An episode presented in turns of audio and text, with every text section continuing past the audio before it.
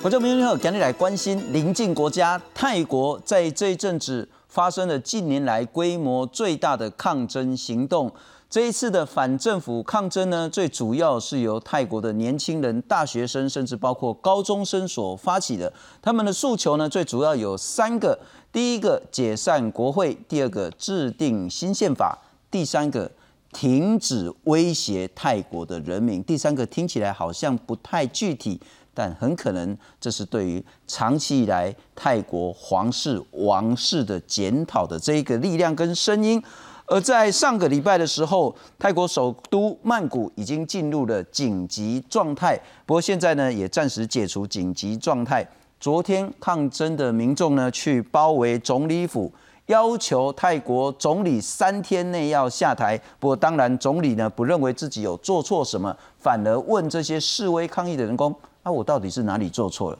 我到底犯了什么严重的过失？要求要我在三天内下台。第二件事情呢，是这一次的抗争行动呢，很显然跟香港之前反送中、跟之前台湾太阳花呢，或许有同样类似的情形，都是由年轻人发起的。很显然，也没有所谓的组织无大台像风一样的这样子的一个抗争行动，是不是能成功？能不能在所谓的总理以军人身份担任总理之后，以及对于泰国王室的种种意见？这一次，年轻人能不能争取得到他们所要的民主、所要的自由？今天好来谈这个题目，介绍四位特别来宾。特别感谢是佛光大学公共事务系的教授，对泰国有深入了解分析的陈尚茂陈老师，你好。主持人、各位观众朋友，大家好。特别感谢是泰国的年轻人，现在在台湾念书，台湾推动泰国民主联盟的成员啊，他的英文真是很好，叫做 Best 熊赞的。然后贝斯你好。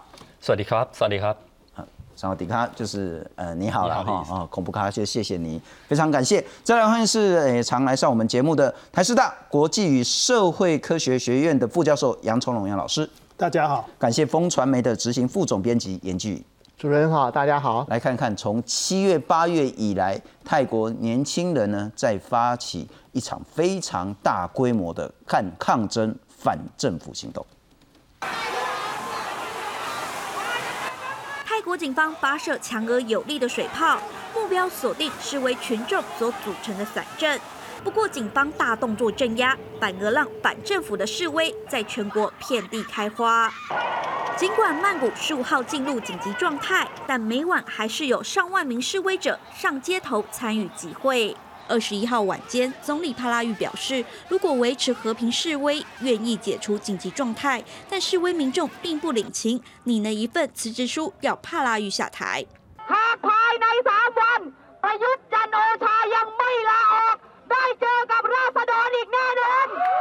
示威民众主要有三点诉求：制定新宪法、解散国会，以及停止迫害人民。其实这场运动早在今年二月，新兴政党未来前进党被宪法法院裁定解散，就种下抗争火苗。紧接着武汉肺炎重创经济，泰王还远赴德国躲避疫情，都加深民众对王室的不满。八月时，法政大学的学生冒着可能因非议王室而被关十五年的风险，提出十点王室改革声明。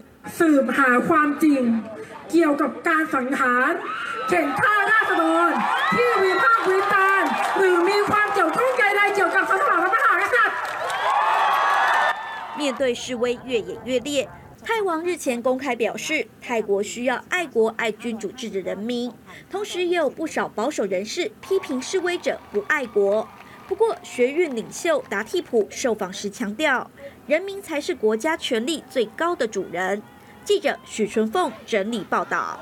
不过先请教一下贝斯啦哈，但是我可能在节目之前可能要说明一下，在泰国呢，如果批评皇室的话呢，最重是会被判到十五年的刑责。因此今天邀请贝斯来呢，都是只是请他就他所观察到的泰国现在的情形，年轻人在想什么，来跟我们一起分析，来跟我们报道。所以我先请教一下贝斯，为什么在泰国的这些年轻朋友们？要进行这么大的规模的抗争，理由是什么？原因又是如何？我觉得泰国人现在出来抗议的，就是第一，就是因为政府，就是政府的来源本来就是不对的。像选举的时候，就是呃那个举办选举的那个组织，呃，我们投票已经投完了大概一个礼拜，结果才出来，然后他们的借口就是哦，我没有计算机。呃，我觉得不是一个很好的借口哎，所以这就是泰国人对政府不满的第一点。然后我觉得，呃，就是政府就是这次选举的呃算分的方法也是跟前几次不太一样。嗯哼，就是这次就是对他们比较比较好的方法。是，对。然后另外一点就是，呃，泰国学生呃的诉求就是想要呃皇室改革。OK，我们等一下再来谈皇室改革是要为了什么而要改什么。但是我想请教是说，现在的泰国总理帕洛玉、帕拉玉，他是军人吗？对，呃，现在不算，现在不是军人，但是呃，他刚进来的时候，那时候是，他就是六年前发动军事政变最主要的军事领导人。对，发动军事政变之后，他自己成为现在的泰国总理。是的，那泰国某种形式应该比较是接近内阁制的国家。所以，如果他是一个政党的党魁，而透过选举成为泰国的总理，你认为这整个过程是很有问题的？呃，我觉得如果呃是，如果我们的法律、我们的宪法是真的民主的话，然后他就是啊当来当候选人，我觉得这样这样是可以的，没问题。OK，但是他。这样政变来的，我觉得这样不行。你们其中，呃，他们其中有一个诉求叫做解散国会，但如果针对的是总理，甚至等一下我们会谈到是说王室的改革，跟解散整个国国会这中间的关系是？呃，我觉得其实有很多问题，就是要看皇室那边，有时候就是。会跟皇室有关的，嗯哼，对，了解。等一下我要请教陈老师。不过我们先回到这两三个月来在泰国所发生的这么大规模的抗争行动，其实已经很久了。七月十八号也就三个月了。七月十八号，学生团体自由青年泰国学生联盟发起的号召民众在曼谷民主纪念碑前有明确的三个诉求。第一个诉求，解散国会。理由是总理所领导的国会呢没有办法有效控制新冠肺炎，让泰国经济深受打击，而且还有二次疫情危机，民众不再相信执政者，要求重组国会。第二诉求呢，停止威胁人民，要求保障人民的言论、人民的集会自由。这一阵子在泰国的抗议，恐怕泰国的媒体不太敢自由的去报道。也有所谓的媒体被关，哎，后来才说啊，我没有要关，我只是让你所谓的特定的节目不能播这样子。然后呢，制定新的宪法，要重新制定一套公开、公平、人民做主的宪法，好像已经制定了二十次的新宪法了哈。所以其实大家也不要对制宪感觉好像要改造一个全新的国家。那政府的态度是什么呢？上个礼拜，曼谷进入紧急状态，五个人以上的集会通通禁止，政报警察也出动，水爆车也开始镇压，学运领袖也都被逮捕了。总理透过发言人表示呢，愿意对话，也要求国会特别的会议要召开，但是呢，在这两天呢，也取消了曼谷严重紧急状态的情形。我请教陈老师，为什么？年轻人在想什么？呃，其实我觉得我们大概可以从去年的那一场选举开始来谈哈，因为其实，在二零一九年三月二十四的那一场选举里面，刚刚提到的这个片头提到的这个未来前进党，其实他在那一场选举当中囊括了超过六百万的选票，那其中六百万里面大概有很高的比例都是这个手头族，都是年轻的学子，他们的选前只有特别到了现场去看。几乎都是下了课的学生背着书包就到现场来，在那边等这个党魁。哦，所以这个取得了第三大党的席次，上了台，这个选举完之后呢，政府想尽办法要把它除掉。所以二月的时候发生这样的一个问题，所以我觉得这个是让那时候的学生很没有办法接受的一件事情。那再提到一个，刚刚主持人提到了这一次的这个总理，他原本是军人，但是他透过了去年的那场选举，其实是有一点点漂白的意味哦。他成立了一个政党，但是还有一个问题就在于说，我们我们一般的内阁制，你要担任总理，你前提是你要先经过议员的选举嘛，你是从议会里面选出来的，你必须是议员后。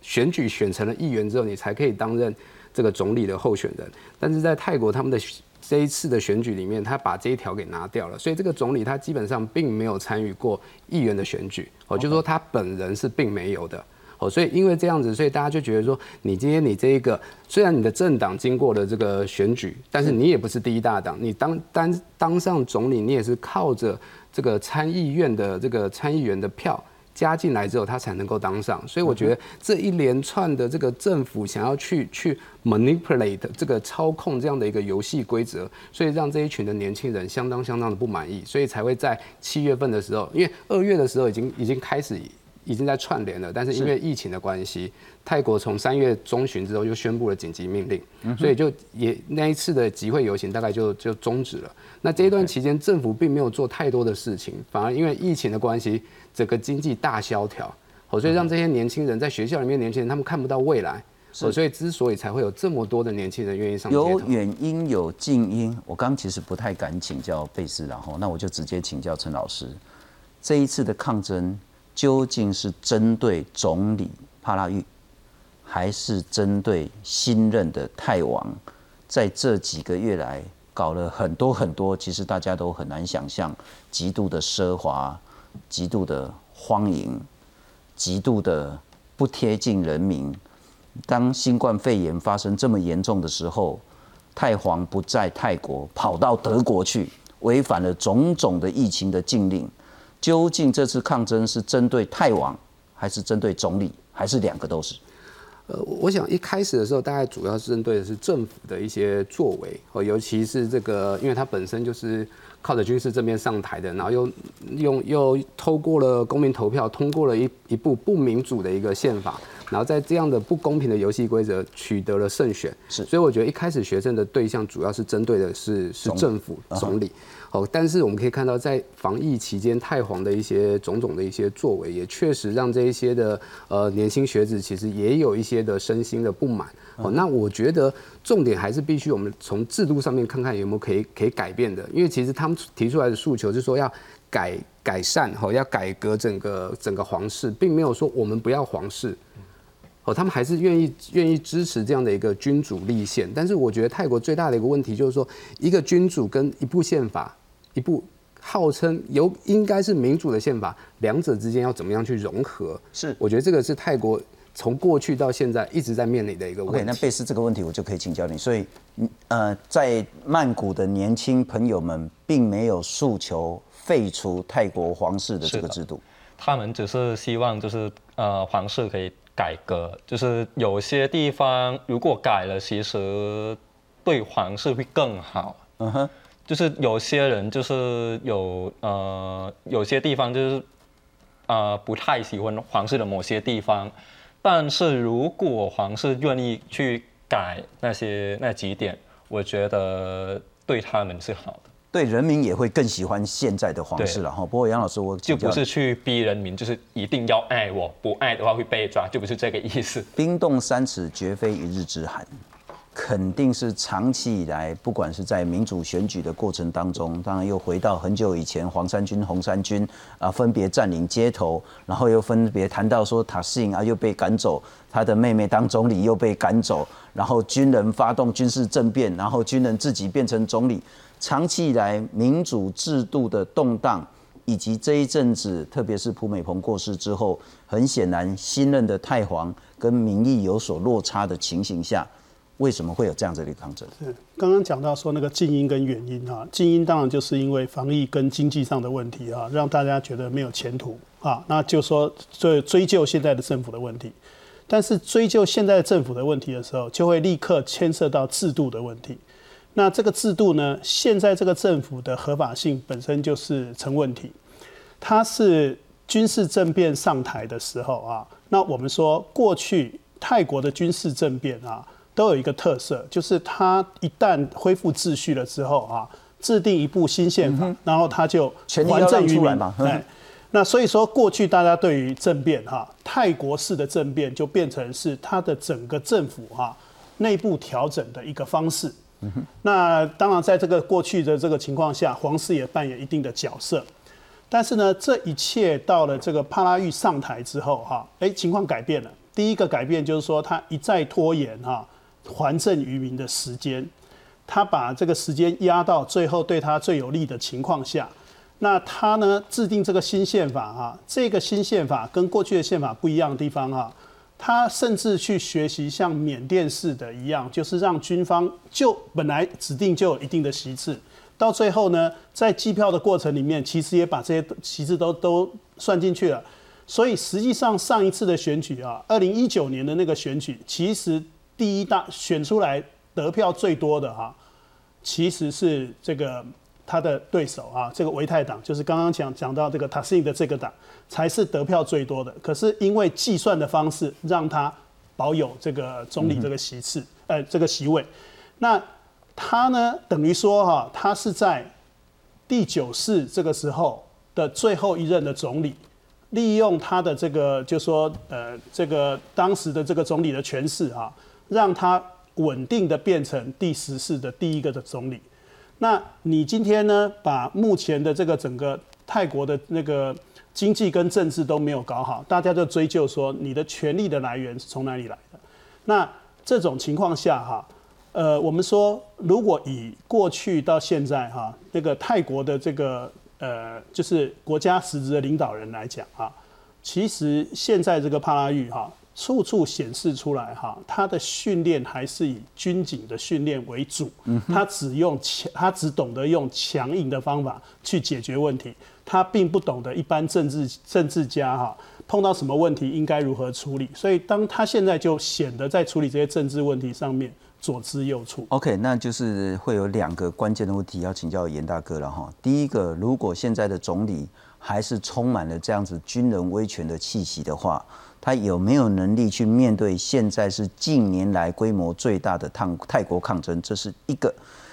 第二个，刚刚杨老师谈得很清楚，以前其实泰国常常有所谓的军人出动，但军人出动解决问题之后，会把权力交出来还给原本的政党，而军人出动常常会有人说，那背后是不是有泰国国王的意思在后面？所以当你在说到底是针对总理。还是针对泰王，这恐怕很难一切而为二，很难切得清楚。特别是这一阵子新任的泰王呢，其实真的争议不少。那台湾就可以这样讲了哈，那泰国泰国人可能就比较要小心一点。修法干政，他在上任的时候呢，下令修改宪法，王权的部分呢要扩充，直接可以花钱掌控王室三百亿美金的资产。然后呢，泰王出国也不用指派摄政者代理职务，王室法令也不用经过政府官员附属，所以这是修法来扩大自己的权利，干预选举，直接介入二零一九年去年的选举，隐晦的表态自己的政治立场。当新任的泰王瓦吉拉隆功呢，他的姐姐要出来选的时候。他代表太爱泰党，太爱泰党就之前他是那个党了哈。他的姐姐要出来选总那个首相总理，然后呢，新任太王就说：“哦，这个国王呢要超越政治哦，要保保持中立啊，否决掉他姐姐出来选啊。”说实在，他姐姐的民意应该是比他高很多了哈。再来是 B E 德国。武汉肺炎那么严重的情形下，根本不能出国，结果泰王自己搭着波音七三七专机就跑到德国去了。那包下整栋的豪华酒店，他的大老婆、小老婆、妻妾二十个人来居住，奢侈的生活，长期在德国生活五个月内，不包括他的妻妾，不包括他的随行人员，五个月开瓦这开三千万，黑起别让他开了，五个月可以花掉三千万台币。负面形象就更别谈说他那个霸妃，然后又把他迎回来，然后一大堆，然后穿着什么那个嗯，就是不太大家认为不那么得体的服装出现在公共场合上。我还是请教，包括说总理的问题、泰王的问题，如何跟这一次来一起理解？我们来看看这一阵子以来，新任的泰王很显然跟社会期待有很大落差。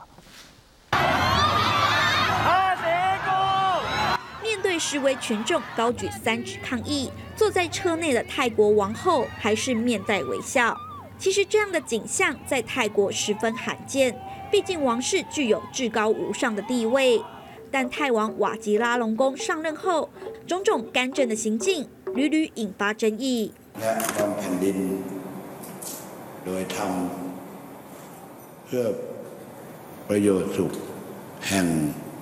二零一六年，瓦吉拉隆功继承王位后，便积极巩固权力。不但经由修法将价值上百亿美元的王室财产归到名下，另外也要求修改新宪法，让国王出国时可以自行指派摄政者代理职务。瓦吉拉隆功把大权集于一身，但在今年武汉肺炎延烧之际，却在德国躲避疫情，引发民怨，甚至出现“为什么我们需要国王”的质疑声浪。เราอยากให้สถาบันของเขาอ่ะจัดไปในทางที่ดีภาษีของเราเงินของเราที่เราจ่ายไปเนี่ยก็คือให้เขาแต่สิ่งที่เขาให้กลับมาเขาให้อะไรเราบ้างเนี้ยค่ะ 瓦吉拉隆功的男女关系也备受非议，尤其是他和皇后结婚没多久后，就宣布册封女友施妮娜为王妃，没想到三个月后却又废妃，最近又恢复头衔。从干预政治、奢华的私生活，瓦吉拉隆功的形象欠佳，示威学生更喊出改革王室的诉求，这势必会让泰国王室的存废面临极大的考验。记者许春凤整理报道。莫言大哥很显然，君主立宪制度跟现在泰国的政局有息息相关。第二个，之前也很少看到有抗争行动直接来面对泰国王室的这些种种争议。这一次很不一样，为什么？哦，非常非常不一样的地方。当然有一个很重要因素是瓦吉拉隆功，他继承的是谁？是普美蓬。哦，没有。好，我想。就算是对泰国政情不熟悉的人，稍微看一下就知道，说这对父子真的是天壤之别。好这样，那在普美蓬的时代，他执政时间非常久，而且他带领带领泰国呢，哈从冷战时期一直走到后冷战时期，经历了一场又一场军事政变，然后基本上还可以维持国家的团结。是好，那他在国际国际社会上的地位声望也非常非常非常高。好，所以在那个年代的泰国，哈，你说好泰国有非常严格的所以大不敬法。好说批评王是要判十五年，我想一般的泰国人民会或许会觉得，好看看我们英明伟大仁慈的泰王，我会觉得说我可以接受。但今天的泰王是这个瓦吉亚隆宫，好，那刚才主持人已经谈过他很多过去不堪的往事。今天对照这瓦加隆宫，你再看看泰国刑法第一百一十二条，你会觉得那个大不敬法是一个笑话。英国英国英国社会有没有这条法？是。日本好，日本也是好君主立宪好，日本也也有王室。好，那日本日本社会有没有这条法律？好，法律好，所以这个，所以从另外观点来看，瓦吉亚隆功虽然跟他父亲好，他父亲差别非常非常大，但我觉得对整个泰国政治进程来说，说不定反而是一个正面的因素。好，就很多很多在普美蓬时代，人们会认为说不能谈、不应该谈、不敢谈，好，会觉得说就是根本没不会想到的问题。现在其实好，你看到瓦吉亚隆功好这副德性。好，他的个种种的作为，好的他的形象，好像好，他比如说他在二零一八年的时候做一件事情，他把泰国皇室资产局的资产全部转移到他名下，变成他个人资产。这个资产有多少呢？泰国王室非常非常非常有钱，三百亿美元，保守估计。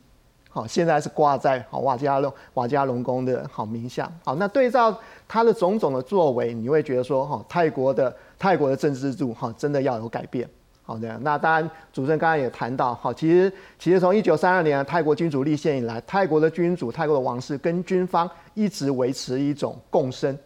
好，非常好，非常非常密切的共生关系。好，各位？好，军方可以执掌大权，在出现争在出现争端、争争争的时候，军方等于说是一个最具决定性的、好决定性的那个力量。好，那如果说军方摆不平，或者或或者出现重大的重大变段、变动变动的时候，好，那由太太王好出来做最后的仲裁者。好，但无论如何，军方一定支持王室。是好，军方干掉再多的总理，干掉再多的文人总理或军人总理，好，但是。但是呢，好遇到泰王一定是匍匐在地，好，所以他们之间有非常非常密切的关系。那也因为这样子，泰国王室变成全世界最有钱的王室之一，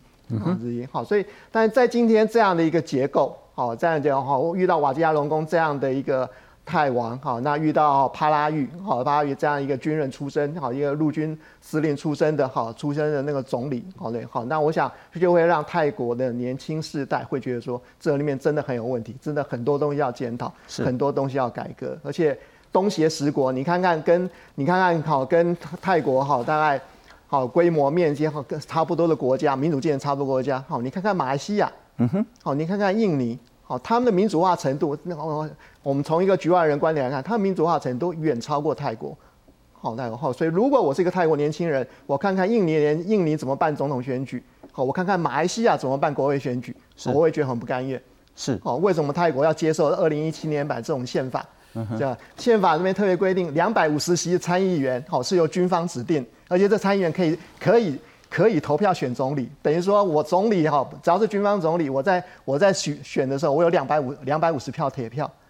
好，那总理总理任期是四年，好，所以当当年那个帕帕拉育特别把参议院的参议员任期调成五年，就代表什么？代表说他保证可以做两任。是是，不过陈老师，那我要请他说，我们今天无意去什么谈太皇的奢靡的生活，因为那是那个比较 low 层次的问题了哈。但我真的觉得说，这一群泰国年轻人。很厉害，他看到很核心的制度问题。当要谈泰国要落实真正的民主的时候，恐怕就不是帕拉育自己的问题，恐怕就是整个君主立宪。如果是像英国、像日本、像欧洲大部分的民主国家，那个所谓的君主立宪，君主只是虚位元首的话，让政治归政治，让皇帝归皇帝。那么所有的问题都可以解决，偏偏泰国不是这个情形。我们来看看扎克里王朝一七八二年的时候，拉玛一世所建立的。刚我们谈到已经去世的普美蓬，他是第九世的国王。那当然在扎克里王朝之前还有其他的王朝了哈，就是说很像我们那个一代一代一朝一朝这样子。那在以前，泰王就是实质权力者。就是皇帝嘛，哈，那可是，在三二年泰国君主立宪之后，理论上国王不应该有实际的权利，国王应该只是整个国家象征性的虚位元首，但实际上恐怕不是这一回事，因为最重要有一条罪定在泰国刑法第一一二条，叫做冒犯君主罪，任何人去毁谤、去侮辱、去恐吓，包括泰国国王、皇后。王位继承人或摄政者，轻要判三年，重判十五年。这就是刚刚我们一开始会提醒大家说，为什么我们有一些问题不太敢直接问泰国人，而要问台湾的学者。我还是回到那个问题：如果不去碰触到君主立宪整个泰国的国家制度的话，那个民主是无法真正落实的，是这样吗？呃，其实我们可以看哦，就像刚主持人提到，英国跟日本。就是我们采在采用所谓的君主立宪制的国家，它的国家元首就是英国女皇、日本天皇或是太皇，是。那他的行政首长就是我们用选举选出来的，是。所以它代表就是说，他的国家元首不是选举选出来，他基本上是世袭的。那在这样的一种制度底下，表示他的人治色彩是稍微多了一点点。那在这样的一个情况底下，我觉得英国、日本在这套制度可以运作的很顺利的一个关键因素，就在于人民的民主素养。嗯哼，其中。还有一个关键，就是在于军队能不能够国家化跟制度化。在泰国，我们可以看到问题会这么复杂，其实跟军队有很大很大的关系。是，如果我想贝斯应该也知道，在泰国的军营外面，大概墙外墙上面大概都有一些英文字，它就写的 “for country, for religious, for monarchy, for people”，就是军队是为了国家，为了佛教，为了宗教，为了君主，最后一个是什么？为了人民。所以你就可以知道，在在泰国军方他的脑袋里面，人民是被摆在最后面的。所以每一次在发生危机的时候，他都他的理由都是什么？为了国家，对我们要保护这个国家，国家不可以再乱了。但是真正的乱源是什么？是军队啊。好，所以我觉得在这两个制度，我们我们一开始提到，在宪法跟君主这两个没有办法融合很好，在泰国没有办法融合很好的原因，就是因为军队卡在了当中。好，所以让这个原本应该是一个呃可以很运作很顺利的一个民主机制，在泰国一直没有办法。那泰国他可能觉得说，哎，为什么日本、英国可以弄得很好，我不行？但是我觉得制度本来就是就是不是不是移植过来的啦。哦，制度就是长成的，你必须适合你自己国家。但是泰国有军队的问题，所以我觉得他在制度这个设计上面，尤其在宪法上面，可能就必须要写得更清楚一点点。是，那我请教贝斯了哈，而不是你的观点，而是说，呃，许多在泰国的年轻人，他们是怎么样看待泰国王室制度，又怎么样看待之前已经去世的普美蓬，就是拉玛九世，跟现在新的泰国国王？我觉得有些人就是觉得他不太不太喜欢这个新的国王，但是还是爱他的父亲，因为他的父亲从他收到的消息就是都是好的。为什么？因为那些他们收到的那些新闻呢，都是每一台每个电视台每天晚上八点都要播出的，然后那些就只有好的东西啊，不好的东西能播吗？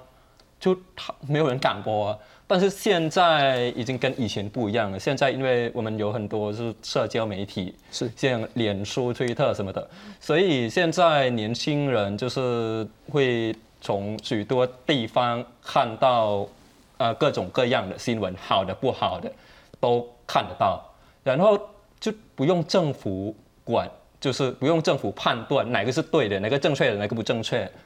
每个人都可以自己看哪个是正确的。你们自己想这样是是，但杨老师这是很大很大的差别了哈。当然是普美蓬跟新任太皇这种民意基础差太多太多，可是中间有一个很大的关键，刚刚贝斯所说的，以前老一辈的人都只能看电视看报纸，嗯，传统媒体都是被政政府所掌控的，所有的资讯呢都是被管制的，认为讲太王好话的才可以播送。有任何批评、有任何负面讯息呢，通通出不去。可是现在年轻人根本不甩你嘛，他看 Twitter、看 Facebook、看任何的社群媒体、看 Telegram，他就知道到底怎么回事啊？怎么又去德国了？啊，钱这样子花啊？怎么老婆可以讨那么多个？一下有，有下又没有，等等的，那个个人观感就会出现。可是我们来谈谈这个事情啊！哈，八月的时候，刚刚我们看到有一个法政大学的学生直接在。公开的台上念了这十点改革诉求，其实就台湾人来看，好像也没什么。可是这在泰国那是天大地大的事情，从来没有过敢说有人直接在公开场合上谈这些事。什么事呢？废除宪法第六条，不可以控诉国王，要增加条文说议会可以制衡国王。那废除泰国刑法一一二条，刚刚讲的不可以去谩骂、批评、侮辱国王，否则要关十五年。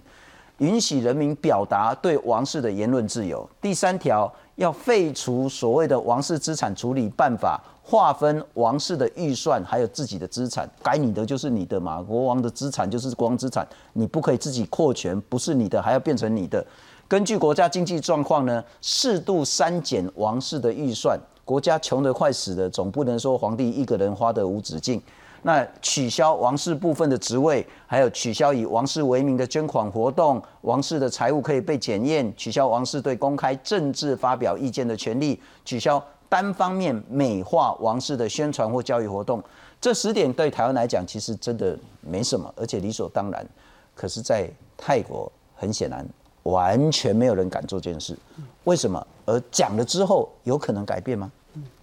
我们要比较一下这个九世皇跟十世皇哈，它的不同哈，最主要应该从他的那个出身来讲。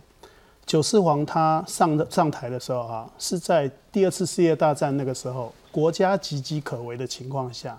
他上台了。是啊，那当然刚刚讲到说这个九世皇哈，后面报道的都是正面的多哈，他非常小心谨慎维持他的形象。但是九世皇其实包括他上台的时候，他的八世皇是怎么过世的啊？这些民间其实是有传言，但是没有没有没有任何媒体敢去报道这些事情啊。那我们只能说，九世皇在这种惊涛骇浪的这个过程里面锻炼出来，他非常小心谨慎的去维持他的形象。他勤政亲民，他能够跑的时候，他到处跑，他跑到山地去啊，呃，包括台湾后来有协助这个泰国的这个山地计划哈，就是就是由他来主导，然后就说呃，我们台湾跟他建立这个关系。那九世皇他很擅长于这个泰国哈传统上权力平衡的这种做法，所以绝对不会轻易的去表态。他可以维持在一定的哈政治纷争里面的这个高度。那但是呢，十四皇他的成长背景就完全不同了。十四皇是衔着金汤匙哈，哎出生的哈，那他应该就是就是皇后的宠儿啦。OK，所以从小就是恃宠而骄哈这样的那个成长环境。那当初在立皇储的时候哈，其实九世皇普美蓬已经发现这个问题了。所以当时呢，做了一个非常特别的一个安排，就是他同时立了两个王储，啊，一个就是一个就是这个现在的瓦吉拉隆宫，另外一个呢是那个呃这个公主啊，呃斯灵通。那让他们保持哈长期保持，就说两有两种可能性。所以到九世王过世的那个时候，一度哈。大家在想说，哎，这个是不是有可能有不同的变局啊？不过后来呢，就是这个公主就率先表示她对皇皇位没有兴趣，所以最后就说还是有现在这个瓦吉亚隆宫接十四皇。可是，在这个过程之中，哈，大家都已经很早，大家都知道说，那他就是喜欢过这种奢华的生活。那他的他，因为他远离人民哈，所以他也经常犯一些错误。这些错误在你你对照九世皇来讲是不敢想象的事情，但是呢，呃，等于说在很早以前，所有所有关心泰国发展的人都知道这个问题存在。嗯哼。那一度当时在这个有一个古老的那个传说哈，就是说泰国的皇室了哈，可能不过久，意思就是说到了第十四皇应该就是传不下去了哈。这民间有这样的一个传说。那结果呢？最后啊，还是让他这个就说继位啊，瓦吉亚隆继位。可是我们也可以从瓦吉亚隆宫他上位的那个过程里面哈，发现他的政治性格。其实呢，当初哈比比较有权的人是这个呃，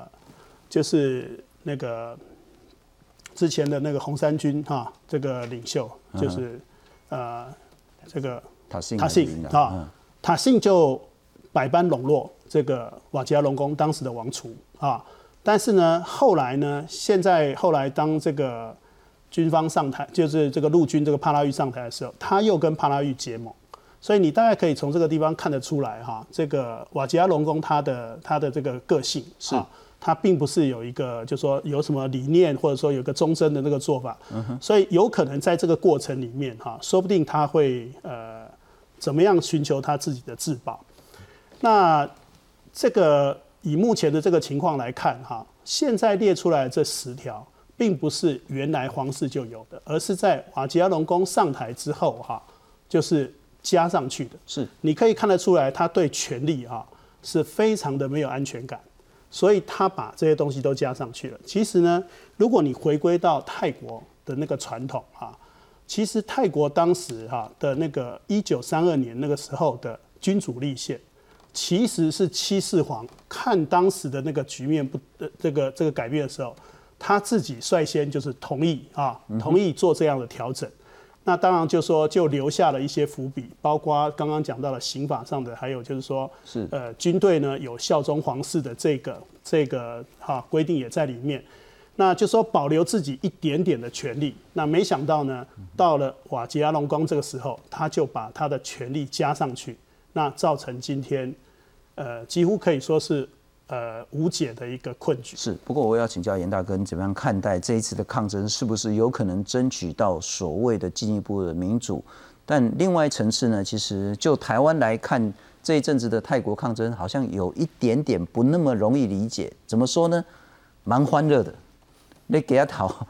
唱歌啊、跳舞啦，然后用一个我没有看过，但是好像很多年轻人都看过那个叫做哈姆太郎，就是一只小老鼠。那理由就是说，现在泰国人民好像那一只小老鼠一样，一直在跑那个滚轮，一直在搅碎，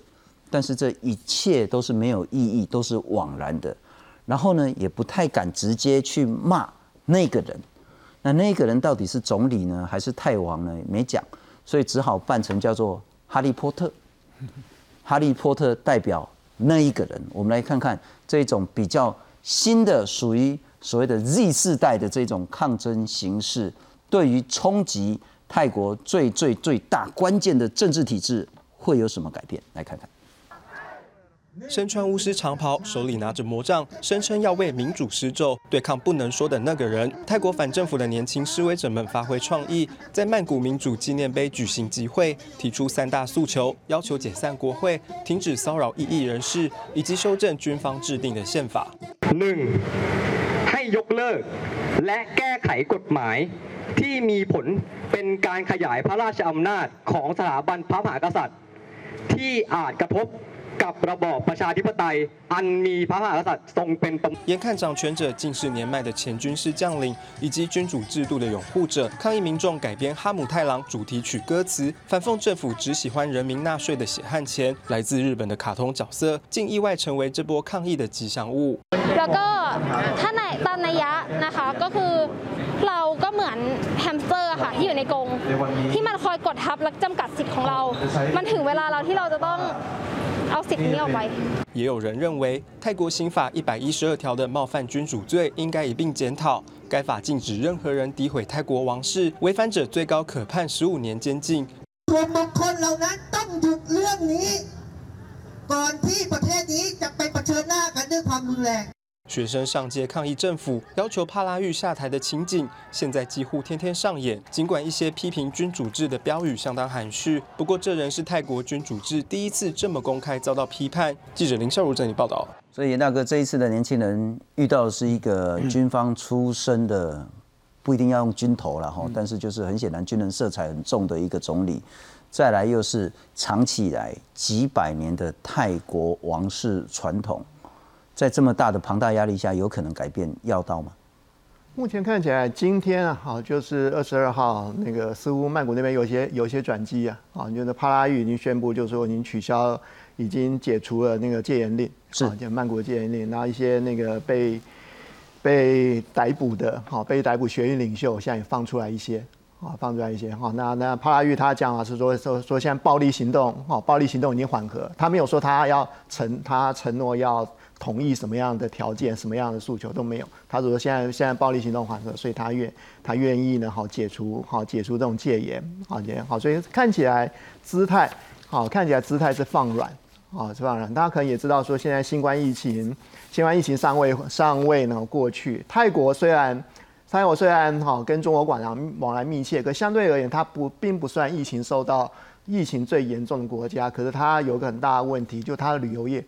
啊，它非它对经它经济支柱支柱之一的观光旅游业，今今年受到非常非常大的冲击。嗯 INF 大概预估它今年至少会衰退三趴，三趴应该是一个很很保守、很低估的数字。所以在这种情况之下，帕率看起来好，看起来似乎有放软，好有放软的。趋势可能希望用这种方式来争取时间，好能够真的能够好能够让这些年轻世代好年轻世代好能够稍微满足好稍微满足一点或稍微退让一点好。不过我觉得很多好有些泰国评论家认为说哈怕遇这种好这种情形好恐怕没有办法好没有办法满足泰国年轻世代的要求好，因为今年这个示威其实二月就爆发。好，二月爆发的时候，当时一个当时一个导火线是他们那个非常受年轻人爱欢迎的一个政党，好，就刚才那个好陈老师也提到的，好前进未来党，好前进未来党，好就是被政府做掉，好，那基本上就是被解散，好，基本上就是说你前一年的那个大选结果就等于说被政府呢整个呢，好整个那个整个呢强行强行强行夺取了，那。等到疫情稍微放缓，好，年轻人马上马上就上就上街头，好，那今天哈年轻人，我想大家不太可能因为说你总理啊说了一些好话，摆出一些退让的姿态，好，然后说我要解除戒严令，好，然后跟跟好跟年轻人这样摸摸头，好，他们就会退散，好，对不对？好，不认为说泰国年轻人这一次，好，这一次呢会这么样，会那那么容易放帕拉玉过关。所以有些人认为说帕拉玉辞职的可能性是存在，因为所谓三大诉求之中最容易达成的。就是他辞职嘛，就是辞职。是，好，你要解散国会，那辞职体大；好，要泰王泰国王室改革，哈，那几乎是几乎是 mission impossible。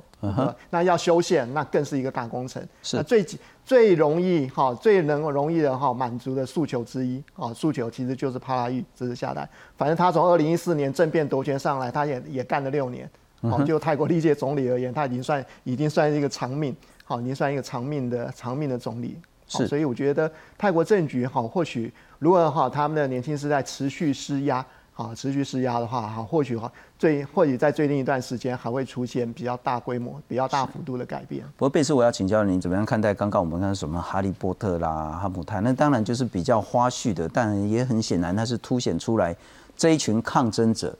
不是以前那一种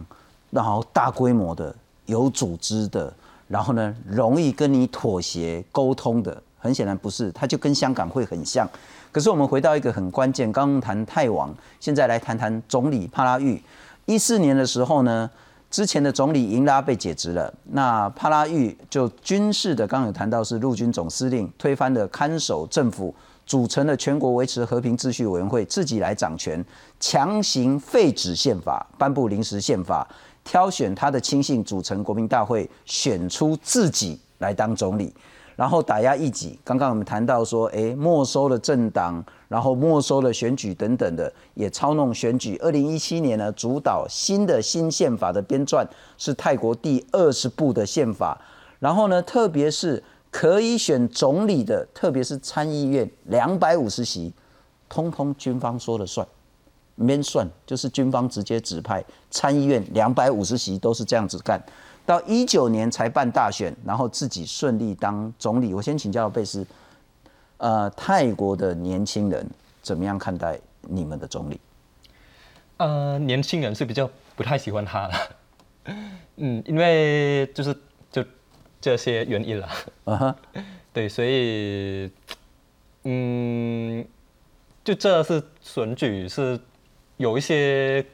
法律啊，规定是新的法律是不够的，不够民主，是对，所以就因为这样，所以年轻人就不太喜欢他这个人，而且他的态度，他回答记者的问题的时候，他就常常生气，不知道生什么气，每天都生气，所以年轻人就比较不太喜欢他总理这样的态度。对，OK，就是自己情绪控制有很大的问题。但是我再请教陈老师，很显然，我们从泰国再去回想之前的香港，乃至于再去回想之前的台湾，乃至于全世界，包括美国华尔街的这些运动，它都有一个很大很大的关键因素：年轻人发起，象征着世代之间的问题，更象征着长期以来贫富分配不均的问题。特别是在特泰国，为什么这次爆发新冠肺炎一定是关键的因素？然后去想，当一个经济开始萧条，观光客全部不见了，经济活动全部不见的时候，最惨的一定是那些中下阶层的民众。有钱人玩股票他没差，但是中下阶层，你譬如说那个开赌赌的那些，没有观光客，没有收入；摆小吃的摊贩的，没有收入。而很显然，这个问题在年轻人会更加更加严重，包括经济的问题、就业问题、升迁的问题。请教陈老师之前，我们来看看。很显然，这一次呢，被其他媒体说这个叫做 Z 世代的抗争，而 Z 世代为什么要走上街头，用不一样的形式抗争？这有非常严重的世代以及贫富的差距。ความฝันที่เราต้องไปให้ถึงเราต้องการให้ประเทศไทยปกครองด้วยระบอบประชาธิปไตย 年仅二十三岁的塔铁已经成为这场社会运动的领导者之一，也象征年轻世代在抗疫中的重要性。在疫情冲击下，仰赖观光业的泰国经济严重衰退，年轻人很难找到工作，长期的贫富差距问题也让青年感到不满。除了经济之外，不断重演的政治僵局，再加上广受年轻人支持的未来前进党在二月遭到解散，更加深了年轻人的怒火。คือผมว่าพวกเราไม่มีทางเลือกครับทางเลือกเดียวคือเราต้องออกมาเคลื่อนไหว เพราะว่าเราไม่อยากเติบโตไป เราไม่อยากมีลูกแล้วลูกจะมาถามเราว่าเอ่อในตอนนั้นเนี่ยที่ประเทศเป็นแบบนี้ความอายุติธรรมมันเกิดขึ้นเนี่ย พ่อทำอะไรกันอยู่ เราไม่อยากให้ลูกเรามาถามแบบนั้น เพราะฉะนั้นเราจึงต้องออกมาเคลื่อนไหว เราต้องออกมาทำให้ขบวนการครั้งนี้มันสำเร็จให้ได้ครับ 透过网络宣传，泰国青年成功动员大量群众走上街头，也积极串联海外的支持者，就连高中生也加入行列，不只要求民主改革，还要改变僵化的教育体制。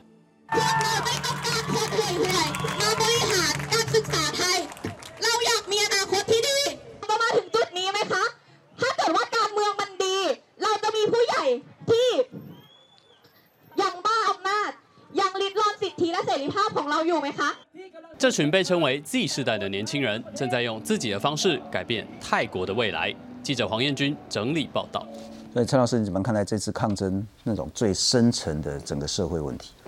呃，我我想这个问题，我们其实可以从这一次参加的这些学生运动的年龄层上面来看得出来一些端倪。 我刚刚提到，其实这一次高中生也参加，大学生也参加。那我们以高一来说，好，大概就是十六岁，大四大概是二十二岁。二十二岁的时候，我们回溯到他出生的时候是哪一年？一九九七、一九九八，亚洲金融风暴，那是泰国经济最惨的时候。那我们再看十六岁的高一这一群，他们出生是二零零四、二零零五的时候，那时候是什么？红黄对对立最严重的时候，所以你可以看到这一群的年轻人，他们生活的世代刚好就是在经济跟政治最混乱的泰国。哦，所以我们一直说它是一个失落的一个时代，所以可以看得出来，为什么他们这一次会有这么样，